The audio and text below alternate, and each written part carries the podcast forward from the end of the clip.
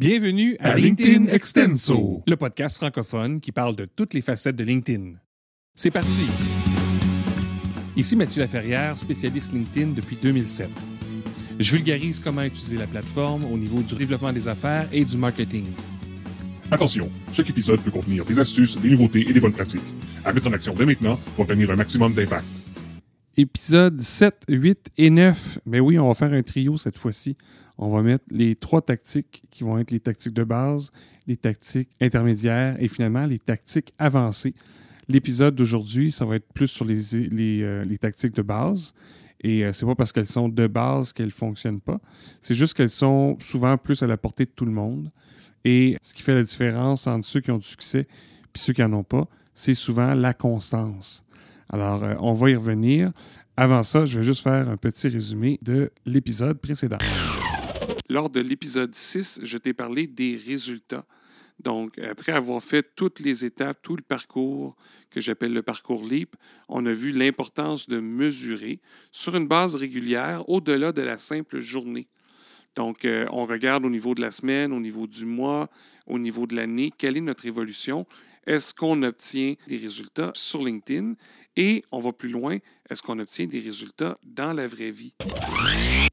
Alors, la tactique 1, c'est super simple. On en a déjà parlé, mais c'est pour montrer à quel point c'est important. La tactique 1, c'est de s'assurer que notre identité en ligne fonctionne toujours et toujours alignée sur nos objectifs.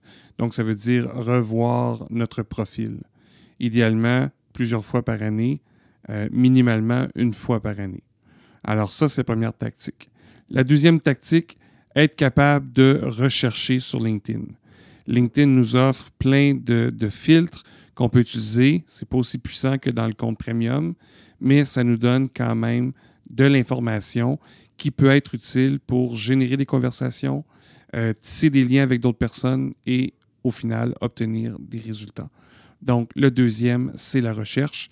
Et la troisième, qui va être la dernière pour le module d'aujourd'hui, c'est le fait d'être actif sur LinkedIn, c'est le fait de publier des posts.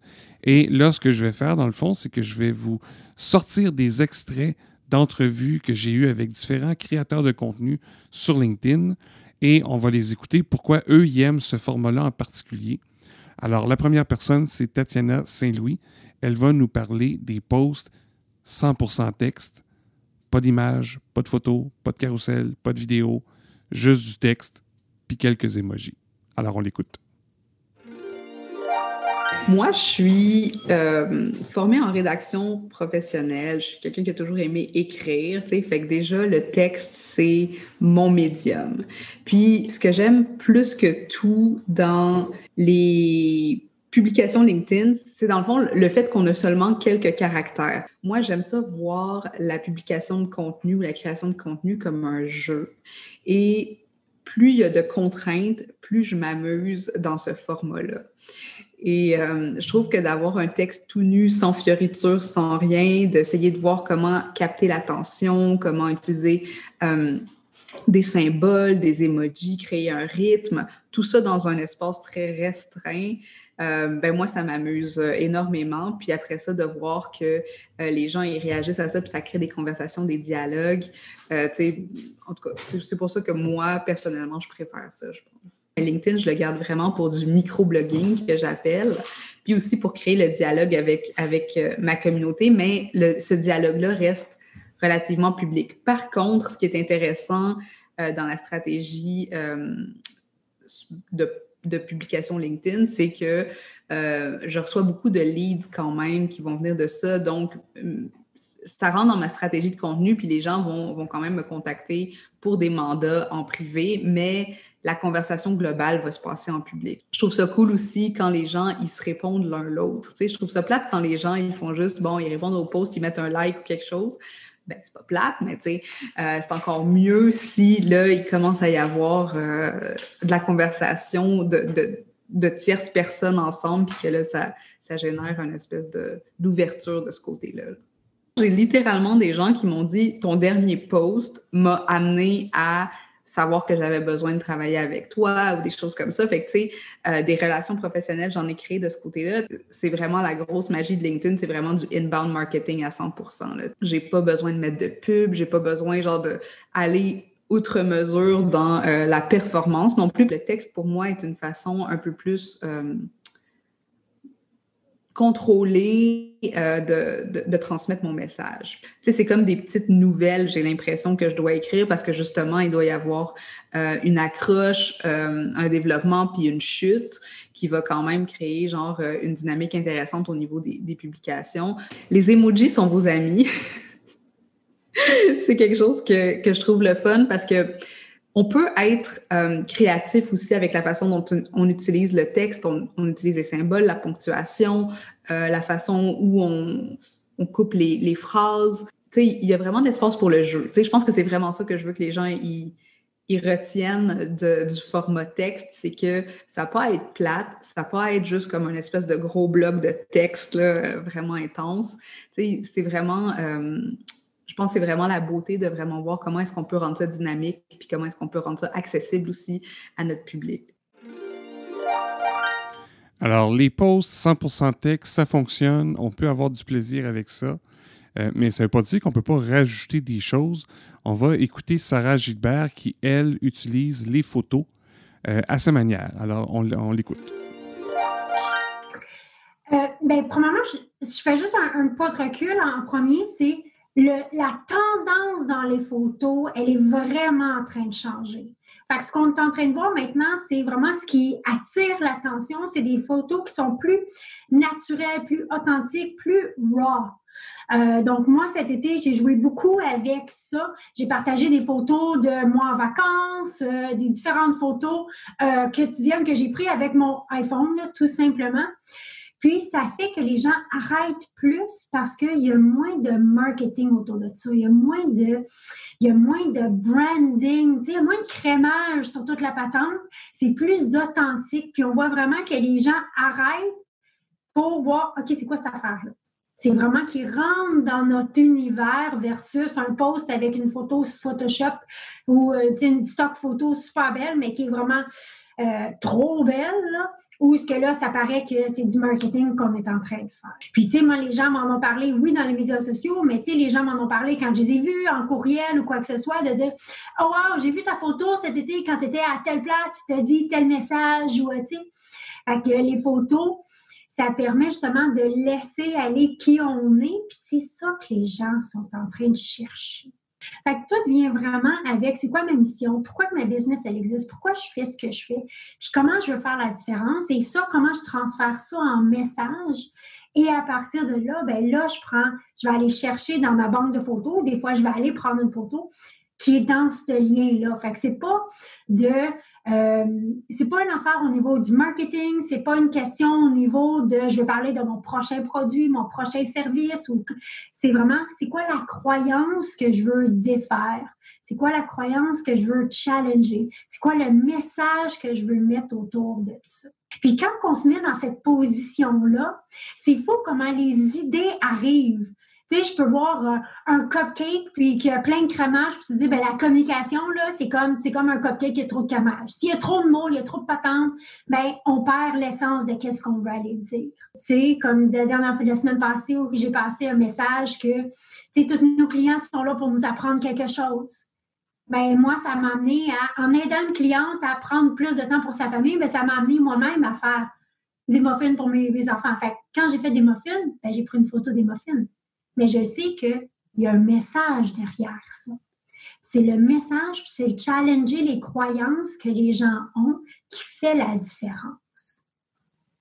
Puis tu m'as donné faim quand j'ai vu la photo, j'en voulais moi aussi. j'ai eu plusieurs commentaires sur ça, sur les muffins de ah, moi aussi, ça m'a donné le goût de faire ça, ça m'a donné le goût de donner des souvenirs, ça m'a donné le goût de. Puis ça nous permet vraiment d'avoir des, des, des messages dans les médias sociaux qui ne sont pas d'ici, mais qui connectent, qui viennent chercher les gens dans leur trip, dans leurs croyances, dans leurs valeurs, dans leurs limites même qui s'imposent eux autres mêmes. Je pense que c'est comme ça qu'on arrive à aider plus de gens. Fait que je m'amuse beaucoup avec les photos euh, pour justement venir épauler un message. C'est pas la photo qui guide, La photo, elle vient épauler un message que je veux passer tu sais, souvent, moi, j'en parle avec mes clients, ils sont comme vraiment dans leur tête que, ah, ben oui, mais tu sais, Sarah, moi, je pense jamais à ces affaires-là. C'est une question d'habitude. Après une rencontre avec un client, se déposer, dire qu'est-ce que j'ai appris là-dedans? Qu'est-ce que je veux partager là-dedans? À la fin de la semaine, qu'est-ce que j'ai appris cette semaine? Qu'est-ce que je veux partager là-dedans? Puis à un moment donné, ça devient une habitude. Puis tout ça dans les médias sociaux, dans notre communication, c'est une question justement de développer cette habitude-là. Donc, vous partez, vous voyez, vous prenez une marche, bien, de prendre une photo et dire, OK, quel message que je veux passer en lien avec ça, qui est en lien avec ma mission d'affaires, qui est aussi ma mission de vie. Fait que c'est quoi le message en arrière du message? Puis c'est avec ça qu'on part. Puis l'important, c'est de s'amuser avec ça. Alors, des posts avec des photos, des photos vraies, des photos où est-ce qu'on est, euh, quelque chose qui est, plus près de notre réalité, ça peut aider à attirer l'œil, à générer des conversations. Mais parfois, on peut aussi utiliser des images. Les images, que ce soit une infographie ou plusieurs tableaux, donc plusieurs images, ça peut fonctionner aussi, puis ça va permettre de montrer des choses que le texte euh, en soi suffit pas. Alors, j'ai pu en parler avec Jonathan Chan, que j'ai croisé euh, deux fois au Web Today à Nantes. Alors, on l'écoute.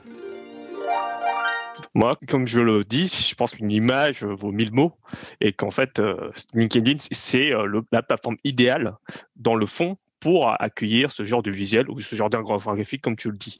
Parce qu'en fait, la série d'images, elle concilie deux qualités. Elle concilie la forme avec un design, un visuel plutôt très graphique, et en même temps le fond. C'est-à-dire qu'à la fin, on peut intégrer des données intéressantes, euh, des citations sur, chacun de ces visuels. Et en, même temps, en plus, c'est euh, une fonctionnalité assez accessible, puisqu'en fait, on n'a pas besoin de construire des carousels.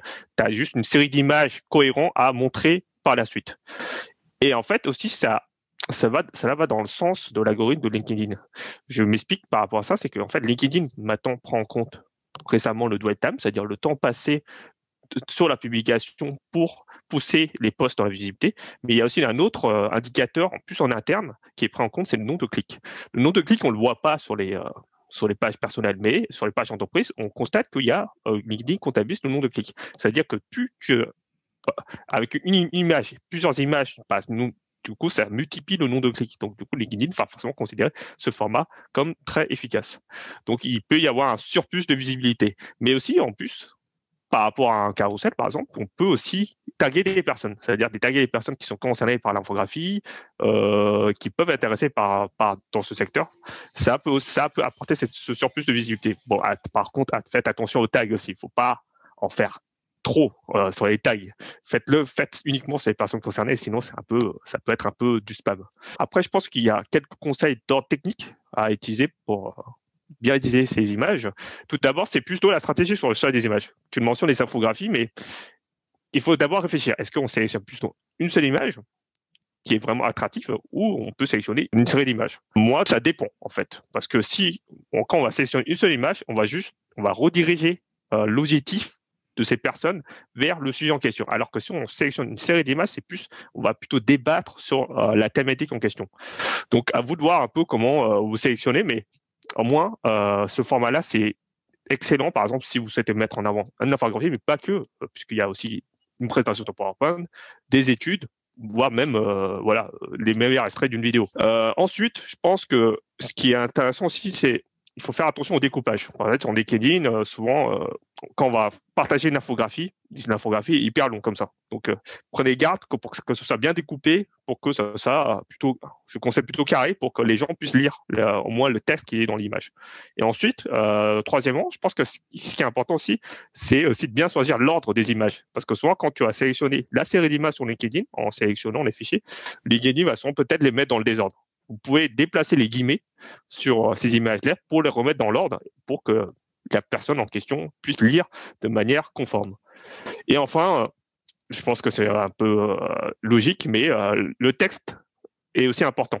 C'est-à-dire qu'il ne faut pas le négliger. Je pense que le texte peut être un complément euh, de l'image en question pour donner son avis, mais aussi pour inciter les personnes à aller discuter sur, euh, sur, cette ressource. Et puis après, vous pouvez rediscuter. C'est aussi bien pour animer sa communauté. Sur la suite d'images, souvent, j'ai des euh, résultats meilleurs mais c'est pas meilleur d'un certain sens. Peut-être pas meilleur en engagement, mais meilleur en qualité. C'est-à-dire en fait que les gens vont s'intéresser plus sur le fond sur ce contenu-là et après vont débattre euh, sur le sujet. donc du coup, j'ai plus l'impression que les gens apprennent plus en, en utilisant ce format-là que euh, un format euh, qu'on peut très vite consommer. Ah ouais, je voulais juste rajouter quelque chose sur sur sur le fond, sur enfin sur pourquoi j'utilise aussi beaucoup ces infographies, c'est qu'en fait moi, là-bas, je fais pas mal de veille. C'est-à-dire que je, regarde beaucoup les articles, euh, je, regarde beaucoup, je peux lire pas mal d'études, et souvent, en fait, il y a beaucoup d'études qui euh, qui sont pas lues par des personnes. Ils n'arrêtent pas à le télécharger et tout ça. Du coup, moi, ça m'intéresse, et donc du coup, j'essaye d'en faire une synthèse de cette étude, euh, voilà, de, de, cette présentation, pour que ça puisse intéresser les personnes. Et à la fin, je pense que c'est, c'est, ça apporte quelque chose à des personnes, puisqu'ils vont lire quelque chose avec des stats, quelque chose d'assez, avec un bon fond avec un bon, un bon socle et ça apporte plus que, euh, euh, lire 10 histoires à la suite euh, pour dire que c'est positif. Je pense parce qu'il faut un tout pour apprendre. Alors, un autre format à utiliser, surtout lorsqu'on veut montrer quelque chose de concret, c'est relativement simple à faire, plus simple qu'un carrousel, qui est un autre format dont on va parler à l'instant avec Christopher Piton. Depuis euh, début mai 2020, en fait, je me suis focalisé sur les carousels, euh, tout simplement parce que, euh, bah, comme je suis en train d'écrire un bouquin, j'ai dû ralentir en fait ma fréquence de publication pour être, pour continuer à être très régulier. et puis, je voulais aussi tester un nouveau format avec un angle qui était un peu plus unique et sur lequel en fait je pouvais accentuer davantage ma voix sur le côté euh, humoristique. Il y a eu l'arrivée aussi du changement algorithmique, donc le fameux dual time, euh, où dorénavant, en fait, le temps passé sur chaque publication euh, est pris en compte. C'est pourquoi aussi mes carousels bah, font minimum aussi 20 slides, donc ils demandent beaucoup de temps de lecture. mais je veux pas en fait faire moins, tout simplement parce que j'ai envie de creuser le sujet et me démarquer. Et c'est là où justement il faut faire attention parce qu'il y a pas mal de personnes qui disent que il faut euh, faire du carrousel parce que ça permet d'être beaucoup plus visible, ça permet de gagner en visibilité. Mais euh, j'ai toujours un principe qui est si c'est pour faire du carrousel, pour faire du carrousel, ça ne sert à rien.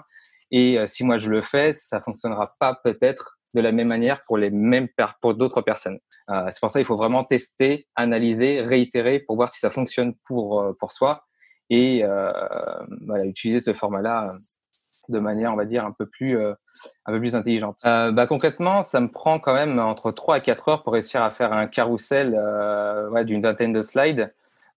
et surtout, je prends beaucoup, beaucoup de temps à créer l'accroche. Si l'accroche n'est pas suffisamment intrigante, qu'elle n'est pas suffisamment voilà, percutante, où il n'y a pas cet effet de contradiction, euh, pour moi, c'est pas encore assez bon. Donc, euh, je passe vraiment du temps à, créer cette accroche.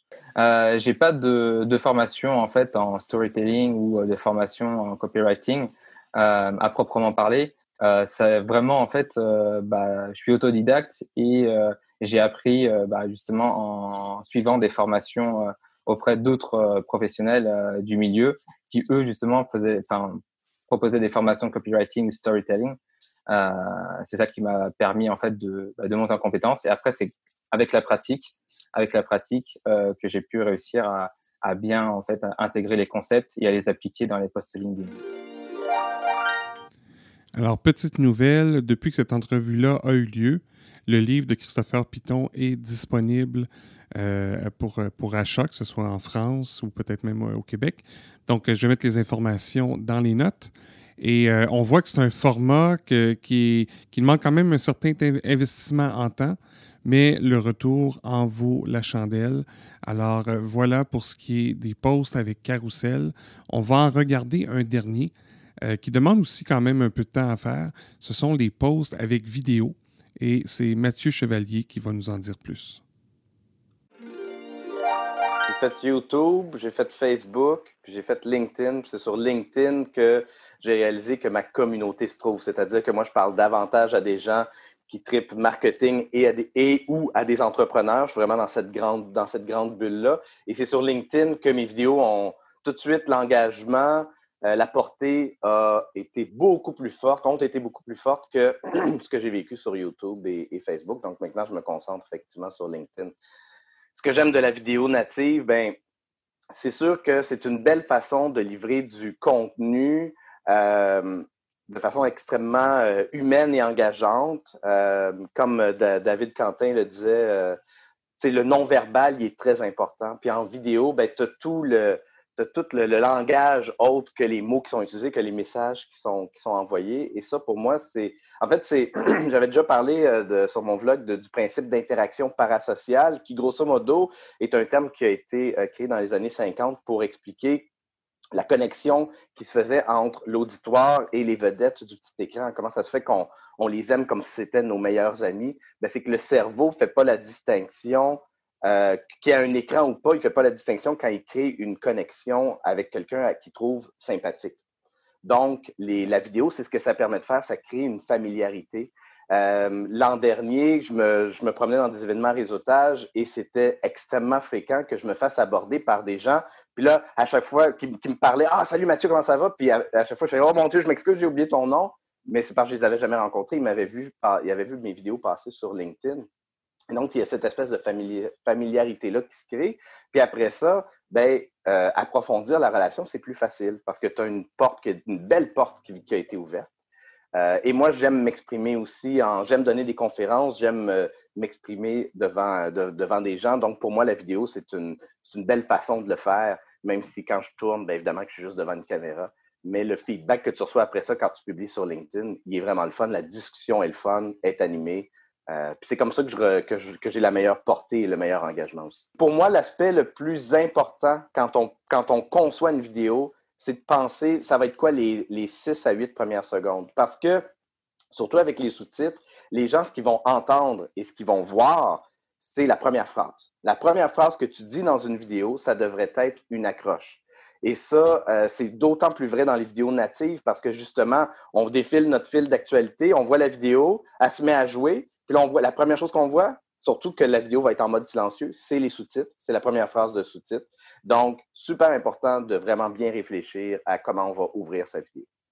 Donc, bref, LinkedIn s'améliore constamment euh, en termes d'offres vidéo, puis on ne peut qu'en bénéficier, que ce soit pour du live, que ce soit pour de la messagerie euh, privée ou, euh, ou de la vidéo native. Alors, on a vu différents formats de contenu pour mettre en valeur nos idées. Euh, ce que tu dois retenir, en fait, avant de, parler de ce qu'il faut retenir, il y a deux, euh, deux ou trois posts que je n'ai pas euh, mentionnés. On peut avoir des posts avec des liens intégrés, ce qui fait qu'il y a une image qui va apparaître. Alors ça, c'est possible. On peut partager un post aussi. Donc, tout ce qu'il y avait dans le post original va se retrouver euh, dans ce qu'on va partager. Puis il y a aussi les fameux posts avec sondage qui fonctionnent euh, très bien présentement. Alors là, il va y avoir quelque chose qui va s'intégrer à votre post et qui va permettre aux gens de voter.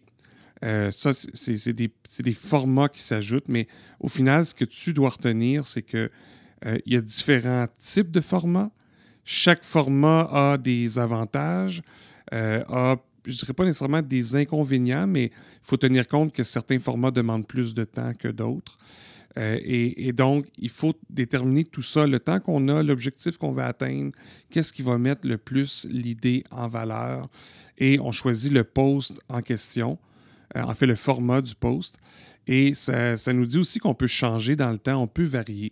Moi, c'est souvent ce, que, ce qui est ma conclusion varier les formats pour ne pas fatiguer votre, audience, que ce soit des contacts ou des abonnés. À quelque part, c'est sûr qu'ils vont vous reconnaître avec un type de format. On a chacun nos préférences, mais de temps en temps, on peut les surprendre ou ça va aussi nous permettre de rejoindre d'autres personnes qui sont un peu moins intéressées par, par exemple, que ce soit juste du texte ou une vidéo et tout ça. on peut aller chercher d'autres personnes pour notre audience. Maintenant, ce que tu dois faire avec ça, ben, déjà pour ce qui est de la tactique 1, le profil, tu peux mettre euh, dans ton agenda une, euh, une, alerte qui va faire en sorte que tu vas aller revoir ton profil à l'occasion. Ça serait déjà une bonne chose à faire. La deuxième, ben, commence déjà à chercher des gens euh, sur LinkedIn.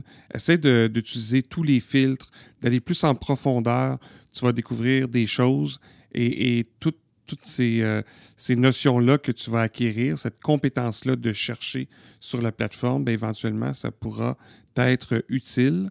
Alors ça, c'est en lien avec la deuxième tactique. Et finalement, la troisième tactique, ben, ose, euh, essaie d'écrire euh, des publications, choisis le format qui t'intéresse le plus, varie à l'occasion, des fois sors de ta zone de confort et, fais entendre ta voix. Donc c'est ça ton, passage à l'action. Euh, on va poursuivre dans le prochain épisode avec les tactiques intermédiaires. Ce sont des tactiques essentiellement de réseau.